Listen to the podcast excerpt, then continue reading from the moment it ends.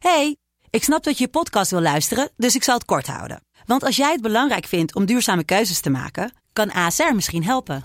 Nou hoor ik je denken, hoe dan? Nou, bijvoorbeeld bij het duurzaam herstellen van schade. Of de premies die we beleggen volgens ons duurzaam beleggingsbeleid. Dat bepaalt waar we wel en juist niet in investeren.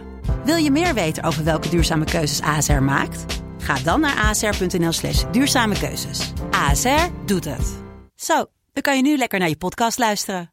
Hey, ik snap dat je je podcast wil luisteren, dus ik zal het kort houden. Want als jij het belangrijk vindt om duurzame keuzes te maken, kan ASR misschien helpen.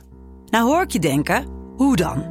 Nou, bijvoorbeeld bij het duurzaam herstellen van schade. Of de premies die we beleggen volgens ons duurzaam beleggingsbeleid. Dat bepaalt waar we wel en juist niet in investeren.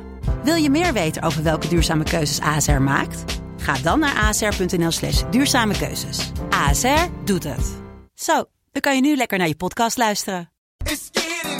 Mand. Dit is Mand, kortste podcast van Nederland. Vandaag gaan we het hebben over Overmars. Mark Overmars. Nee, wie, wie nog meer? Wist je trouwens dat een Mars eh, er heel erg uitziet als een penis? Van boven. Zeg Nee. maar de aders op een penis. ja, dat klopt. Ja. Ja. Dit was Mand. I am